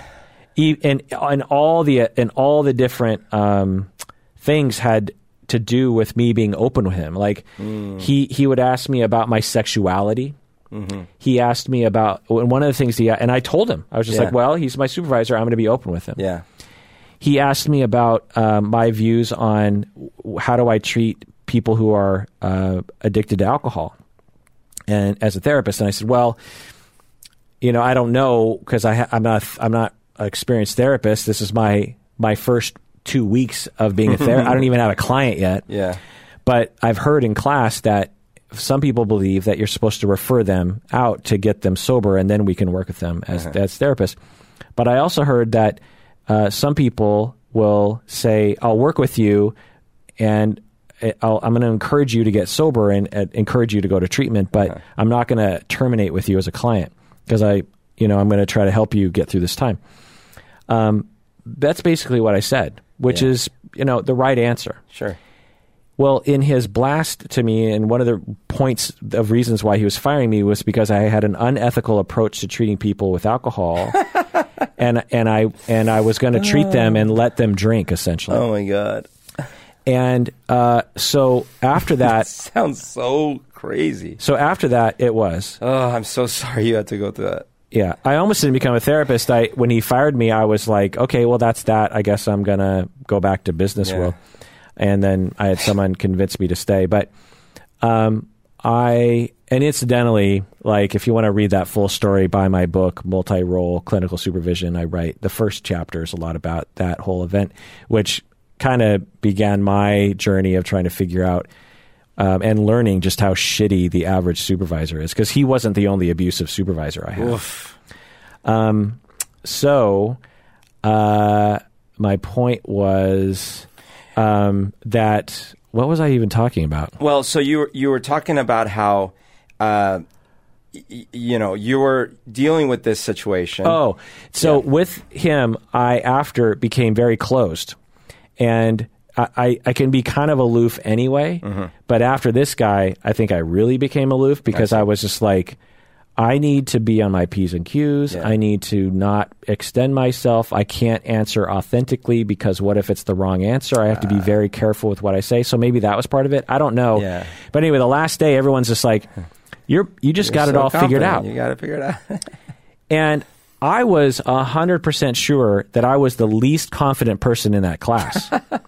And everyone is saying, wow. I'm all they can say. And none of them said like, you're a nice guy. You're very supportive. Like, the only thing they could say about me was that, man, you're just a cool guy. Yeah. You just seem to got it all figured out in a good way. They weren't being mean about it. And I was like, how did that happen? Yeah.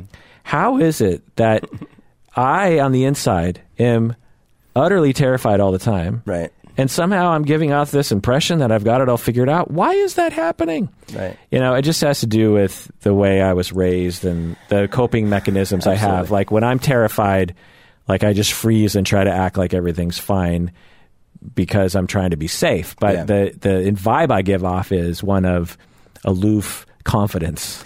And you and I have talked about on my side how, and I do it less and less as I get older, but... I can give off a vibe of not only I'm confident, but actually somehow inciting some types of people to want to knock me down a peg or two. Right. By like, well, I guess I'm going to make fun of that guy because he shouldn't be this confident, damn it. Right, exactly. Or something like that. And so I also can relate to the whole abusive supervisor, like manager thing, like in that... there was this one occasion one experience I had in my job that was really like that, where all of a sudden I got presented with all these bad things I was doing or whatever, right? And a lot of it had to do with me just naively being too open with people and sharing my thoughts and things like this. And then it all kind of got used against me in a court, you know? And that feeling is horrible. Yeah. Especially when you depend on these people to guide you. Yeah. Yeah. Tell me about it. Lyndon asks also, what did you and Humberto make of the rave scene? The rave scene in what movie? Or no, like the actual rave scene culture. Yeah. Oh, right. Oh, yeah. So, first of all, I hate scenes. I don't like scenes. I don't like large groups of people doing stuff. I don't like, oh, I'm straight edge. I'm grunge. I'm this. I hate it. I've always hated it. I don't like wearing the clothes because this is the kind of people we are. So I definitely, the rave scenes rubbed me the wrong way. And I didn't understand, to this day, I still don't understand. I guess it's related to the drugs, but I didn't get like the lights and the little suckers in their mouths and the little backpacks and the little like kitty, like how kitty it was. And I don't like it, but the music, I like the music. and you know, when I would go to one with friends, like I went with Ron, a couple things, like those huge parties in Seattle that, you know, I had fun. I danced all night. It was great. I just wasn't into the scene. Yeah, I'll agree with that. I actually wrote a song making fun of ravers in the 90s. It's actually called Candy Raver because there were different ravers. You had candy ravers and like goth ravers. And if you go on Spotify, people out there, and you go to my band Bread Knife Incident on my third album, Cozy, I actually have a song called Candy Raver, in which I'm basically, I do a kind of call back and forth between, there's this Candy Raver guy who, a lot of frat guys are trying to buy his drugs, and they're in the bathroom at a rave event. And he is just like, no, I don't have any more drugs, or it's just this conversation, and the frat guys are making fun of him, and he's making fun of the frat guys. I see. And anyway, so now when I think of the rave scene, I was alive and at dance clubs before there was a rave scene, really. Yeah. In 1990, I fell in with this crowd that was really big into the dance clubs, and this is before raves were at least popular in Seattle anyway. Yeah. And it was called the house music scene. They called it house music. This would be like CNC Music Factory, D-Light, those kinds of bands. Right. And it was a crazy scene. You know, it was like all the cool people in Seattle. You had to know the right person. There were definite cliques at the clubs, you know, oh, there's so-and-so and his entourage.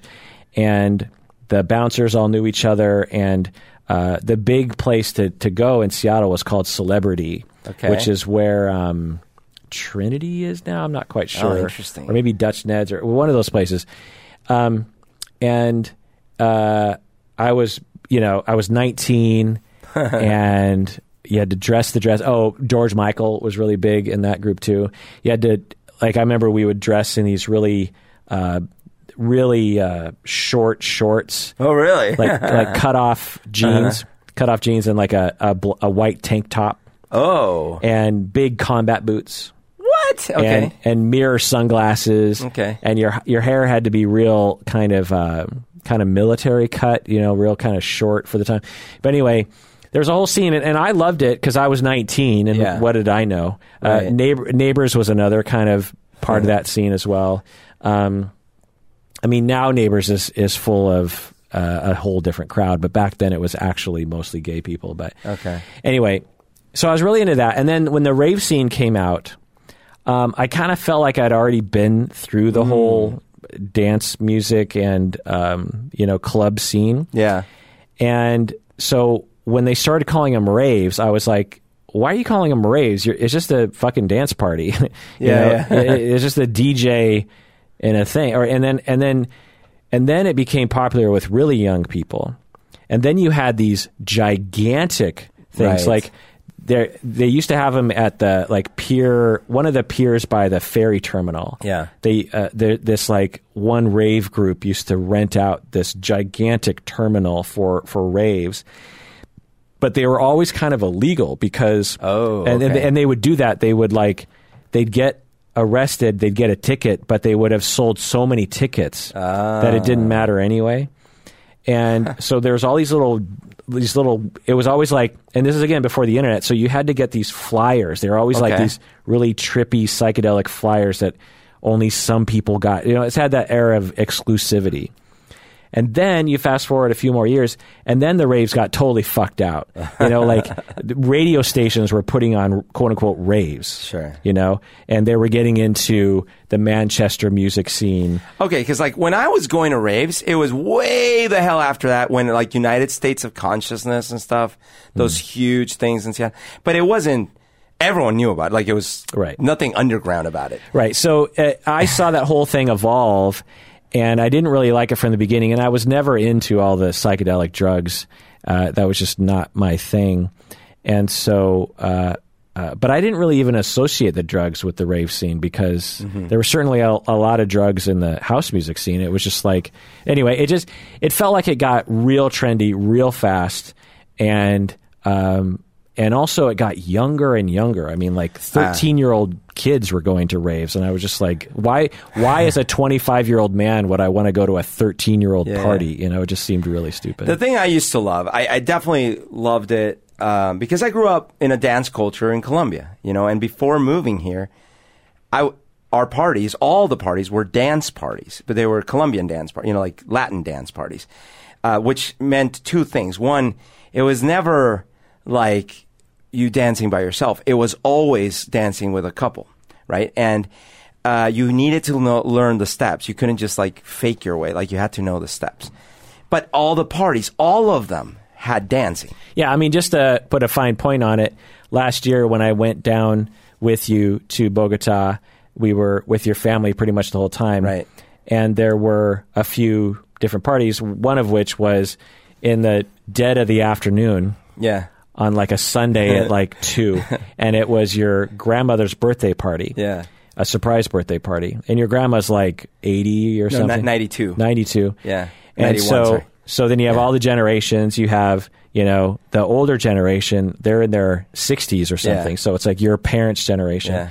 And then it was our generation of late 40s. Yeah. And then you had the next generation of the 20s. And then you had another generation of 10-year-olds. Yeah. And yet it turned into this dance party. Yeah. And the music from minute one was blasting. Yeah, crazy. And there was this guy who had a keyboard and a drum machine and a kickin' PA system in a small room. Yeah. I don't know, just a big rec room essentially. Right.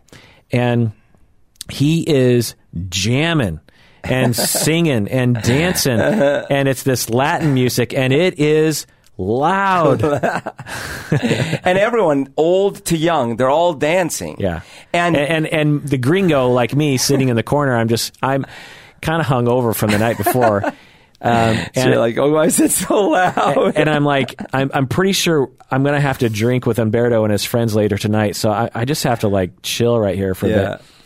And all your aunts were trying to grab me to dance, and I'd be "Oh, okay, yeah." But I'm such a terrible Latin dancer that it just is embarrassing. So coming from that, and I moved when I'm 15, you know, so that's what I've been exposed to. But I've been going to these dance parties since I was 12, you know, or 11. So and the thing that I love doing here is going when we would go to a dance is because I wanted to hear the new wave music, you know, The Cure, Depeche Mode, Nine Inch Nails, and then even Skinny Puppy or stuff like this. And I loved dancing to it.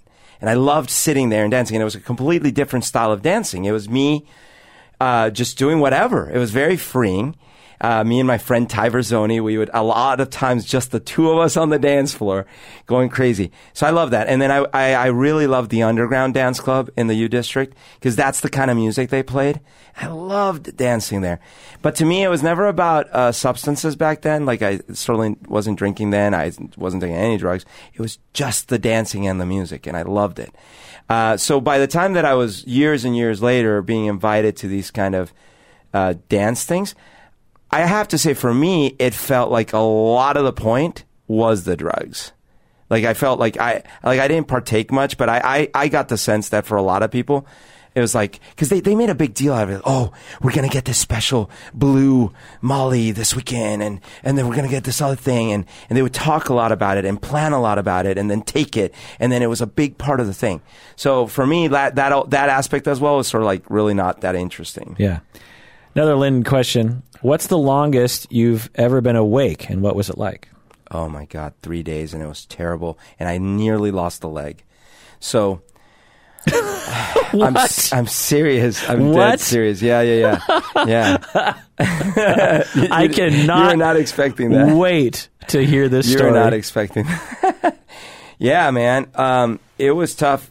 It was tough potatoes. So, because what happened is I was working, and you know, when you're young, or at least when I was young, I associated the length of time you're working on a thing with how good you're doing at it, or how macho you are being about the thing, or whatever it is. So we're doing this project towards the end of the project, and I'm sort of a leader on the team, so I'm like, all right, well, we're gonna work late into the night, and then this first night I work all night through, and then it's the next day, no sleep, and I work all through the day. And that second day, I'm, of course, feeling like crap, starting to get a little foggy. And something funny starts happening that afternoon. My right foot starts feeling sore. And I'm like, oh, that's weird. I must have, like, twisted it or something. So slowly as the afternoon progresses, I start kind of limping a bit. And I start finding, like, when I'm talking with people and stuff, I want to put my foot up and rest it. And then the night creeps in, and I'm still up. I haven't slept. And it starts getting worse, and then like the night happens, and I'm still up, still going, and that whole night I'm still up. And as the night goes, my leg's getting worse and worse. Wait, you're staying up because your leg hurts? No, I'm staying up because we're working. Oh. Yeah, because we're working. We're pulling out multiple all-nighters in a row. So now it's the beginning of the third day. Wait, on purpose you're not going to sleep? On purpose, yes. And are you like, this is not a good idea? No, I'm like, I got to do this because I got to show, and we got to stay up because it's got to finish this project and stuff like that, you know? Oh, my God. So now it's the third morning. You know, it's like that third day. Were you on drugs? Nope. So how do you survive? I was early 20s. I was, you know. So you just stayed up all night? Stayed up. Did you drink? Nope. There probably was some alcohol, but not a lot. Like, there was some alcohol, but not a lot. So... you would just, like beers, you know, like. So you would stay up, just beer. So you stay up all night long, working. Yeah. You work the next day. All next day. Are you tired? Yeah. And you're like foggy. But then you know, like for a little bit, like these like surges of energy kick in. And you're like, okay, another night. And my leg is starting to hurt so much that I can barely walk. Now the new morning has started. Okay, I'm gonna hypothesize. Yeah. Well, you're that. Your brain was not working as well as you thought it was, because anyone who is having a tremendous pain in their leg would like go, well, maybe I should do something about this. Oh, your hypothesis is if anything, too generous. Yeah, no, of course. So the new day starts. I can't walk, man. It hurts so badly. So around 11 a.m. that morning, 11 a.m. of the third day, not sleeping for two nights in a row. That's inhuman to be able to stay that long without any drugs. So, dude, my voice is scratchy. I'm a fog. Things are surreal. My leg is hurting. So I'm finally like, guys. Were you productive? No, fuck no. Were you productive the second day? In bursts. God. So then I'm like, guys, I got to go home. And everyone else has been staying up this whole time? In shifts. Some people have been up for 2 days. I don't think anyone was up for the third day. I think I was the only superhero idiot. And I'm like... Had you done this before? Never that long. I had done all-nighters for sure. God. So I'm like, guys, I got to go home. I don't know what's wrong with my life. I got to go home. So I go home. I slept 18 hours. When I woke up from the sleep, I was in the worst pain I'd ever felt. My foot, my right foot, had swollen so badly. I certainly could not walk on it. It was like red and huge, and I was feverish. So I'm like, oh my God, I got to go to the doctor. Did you have an infection? I went to the doctor. I'm nodding my head. Went to the doctor, and the doctor immediately was like, oh, okay. So they drained fluid. They took a blood sample. It was a staph infection. Staphylococcus, right? Like, how'd you get it? It's a bad bacteria. Oh, well, that's the thing. I'm like, so what is this? And they're like, well, it's a staph infection. We're going to give you antibiotics. So just so you know, these things can be really dangerous. You might have to lose your leg. You're fine, but it can sometimes, you might need to lose a foot sometimes, things like that. And I'm like, oh my God. And then I'm like, well, how did this happen? I didn't injure myself or anything. And like, well, have you had any like cuts on your foot? And I'm like, well, like, a few days ago, I bonked my toe, and I had like a tiny little cut in the shower. And they're like, well, that could be it. And I'm like, really? I mean, that's happened before. It's never... Like, well, it could also be like your immune system could be down a bit. I'm like, but why? I'm like, well, have you been sick recently? I'm like, not really. Have you been getting good sleep? I'm like, well, I was up for 3 days in a row. And the doctor was like speechless, like, wait, what? Well, no, that's the reason. So they gave me this huge lecture. He gave me this huge lecture, or so she, about, I can't remember. It was the ER anyways. It was this huge lecture about taking care of myself, and I can't do this, and I could have lost a limb, and it could be super serious. The infection could have spread to other parts of my body, including organs, all these things. I was scared shitless. I took the antibiotics. I did never pulled that shit off again, ever. It was so scary. That was my war story. No wonder you're hypochondriac, man. Like, that is traumatic. Yeah, that was traumatic. And it was self-inflicted, but, you know. Yeah. One of the lesser-known things about sleep is it absolutely helps with the immune system. Yeah. In the same way that our cognitive ability declines as we don't get sleep, so does our immunodefenses. Totally. So interesting. And, you know, in my line of work. Yeah. Longest I've ever been awake, I don't know. I certainly played around with sleep a lot when I was younger. And I was probably in high school where... Because I would stay up all night with like Lita and stuff, and we would just talk and talk and talk on a school night. And my parents were lax enough that I could just stay out all night. I wasn't doing anything bad was the thing. Yeah. I was just talking about philosophy and stuff. Yeah. And I'm fairly certain there was more than once when we both just stayed up and didn't sleep at all, and then just went to school. So there was probably, you know, what would that be, 36 hours or whatever, 40 hours-ish or something. Yeah. Certainly, I'm sure that happened, you know, a couple dozen of times or something between the ages of 16 and 24. There's also a time in college when I thought that sleep was so illogical. Right. I was like, it's so illogical that I sleep.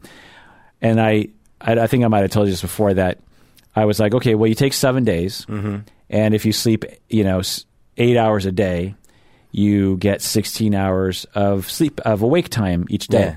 But I want to be awake for more time. So what if I slept for 8 hours, but I slept for 8 hours after being awake for 18 hours? So this throws you off from the sun cycle. So you're up for 18 hours, you sleep for 8 hours. It was something like that. Right. You eat into the day, so you start. There's some times where you're just awake at night, and then it cycles back through. Right. Eventually, like, you're going to bed at a normal time, but what you do is you actually get a lot more waking hours to do things.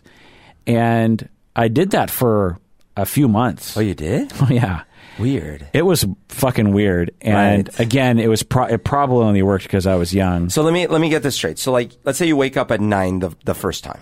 Yeah. And so next day you wake up at 11. Right, because like you were going to be staying awake. Instead of staying awake till say 10 or whatever, you'd go all the way to like 2, 3 or something. Well, and so I think it was 20 hours and 6 hours. Okay. I think I would stay up for 20 hours and I'd sleep for 6. Oh my gosh. So okay. I had a 26-hour day instead of a 24-hour day. And no matter what time you woke up, you'd stay up for 20 hours. Right.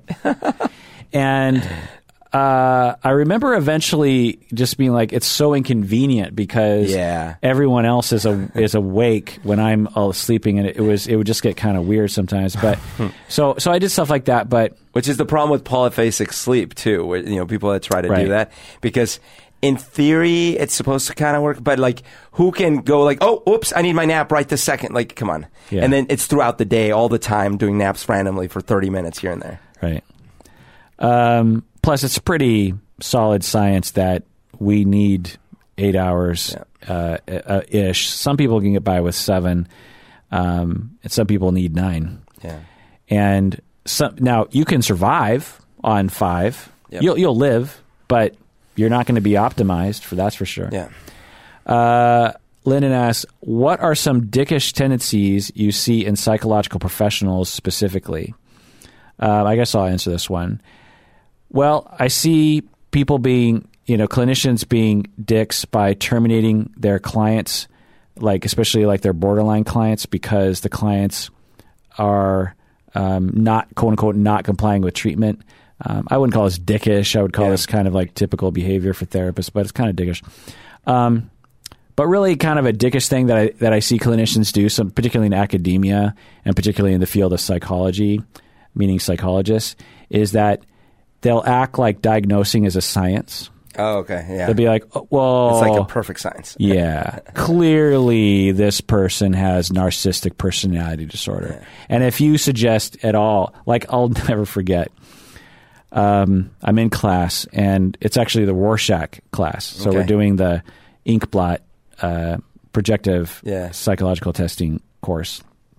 So I took a whole course on how to do inkblot testing. And it's actually pretty interesting stuff. It's not very useful, in my opinion, but it's interesting. And the professor gives this case example, a vignette. Mm-hmm. You know, it's like a paragraph, you know, describing someone. And then the class of us 12 people, we're supposed to discuss in the class forum what we think the diagnosis is. Because, you know, we're trying to learn how to assess diagnosis. Right. And I'm listening to it, and I'm like, huh. And I have a kind of a broader definition of borderline than most people. Okay. But it's not that broad. It's not like I'm completely off, you know, my rocker. And so I hear it, and I said something like, and I raised my hand, and I was like, well, it kind of sounds like borderline to me. Now, I'm not expecting the professor to be like, oh, my God, you're right. You're a genius. That's right. I'm thinking this is going to be a conversation where we just sort of openly discuss our opinions of how we look at people and what labels we put to people. Yeah. But that's not how the rest of the class saw it, and it's definitely not how the professor saw it. Because he goes, huh, why do you think borderline? And I was like, well, I kind of have a liberal definition of borderline, and I see attachment insecurity in that person and that kind of thing. And then this other class, one of my classmates said this like totally adolescent sarcastic joke making fun of me, saying something like, oh yeah, because, you know, all women who talk crazy, they're borderline, aren't they? Oh no. Literally that joke about women? Well, because that's the... because it's a stereotype that women are borderline. So he was sticking up for women. So he was trying to make like, oh, you're being sexist kind of thing? Yeah. Even though that was not what I was saying. What I was saying was, it sounds like this, because anyway. Yeah. And then everyone starts laughing, and then the professor doubles down and starts laying into me. And I'm like, that's not a safe environment. I'm like, wait, so you're writing on the premise that based on a paragraph of information, there is an absolute right answer to that. Right. Because there's not. It's depending on how you define these labels. Right. Oh my God. Now, I'm not going to say something completely out of whack, like it's conduct disorder or something, but there you can make an argument for a lot of different labels here.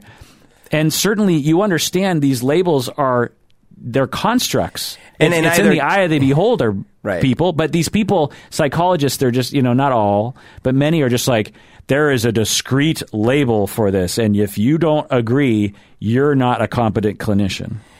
And it occurs to me that the professor, instead of being like, well, now hold on, like moderating the conversation a little bit, because that wasn't a useful comment. Right. Yeah. So let's say I am wrong, which is fine. Yeah. He could have been like, well, okay, don't ridicule people, right. Classmate. Tell me where you're coming from. You know, yeah. Well, okay, I hear where you're coming from, but that's not the way I see that label. And that probably isn't the way most of us see that label. Right. So you can continue to see it that way, but that's not the way most clinicians define borderline. Actually, what a great teaching moment that would have been in either case. Right. Right? Yeah. Yeah. I mean, it was... Whether you're right or you're wrong, it doesn't matter. It's a great teaching moment about the process, the discussion about it. That, yeah. Yeah. I'm a student in a class, and I'm offering an opinion in a vignette that doesn't matter. That reminds me of, in Harry Potter, when, what's the, Trelawney, Professor Trelawney. She's the divinations professor. And, Hermione totally looks down on this because, it's a funny thing because even though in this world, in this fictional world, magic is absolutely a thing, divinations is seen kind of like astrology for magic. Like, yeah, well, that's not real, but everything else is real. So they're in the class, and I think Harry or someone in, I think it's Harry. Oh no, Hermione. Hermione interprets whatever, the tea leaves or whatever. And the professor's like, oh no, that's a terrible interpretation. Like that kind of thing. Like, how could you think that interpretation as if it's this perfect science that you can only interpret it in one way? Yeah. That's what it sounds like to me. Yeah. And as a teacher, it's funny because as a student, so I was a professor for a long time and then I went back to get my doctorate. Uh-huh. And one of the main things I learned in getting my doctorate was how not to be a professor.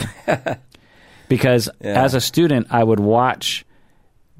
I mean, I could tell you stories of my doctorate classes of some of the most, like, just uneducational experiences aside from learning what not to do as a professor, you know? I.e., don't ridicule your students. Yeah. Don't make them feel like shit for trying to it wasn't like I raised my hand and I was just like, I know the answer, right? You know, or everyone else listen to me. Right, you know, right. I just was like, I was actually normally I wouldn't participate because I'm just kind of shy in classes. I was just like, well, you know, okay, I'll try to be a part of the crowd this time, you know. Right. Anyway, last question here. What is your actual dream job? My actual dream job? Famous patron Lyndon wants to know. Okay, that one actually I can answer. I want to create, specifically, I'm writing a book. I like writing songs. I like making entertainment experiences like games and things like that. So I suppose if for the rest of my life I could work in my little workshop and make things out of my brain, my inventions, and put them out for the world, kind of like what we're doing here, you know, I'd be happy. Well, that does it for that episode of Psychology in Seattle. Thanks for joining us out there. Please take care of yourself because you deserve it.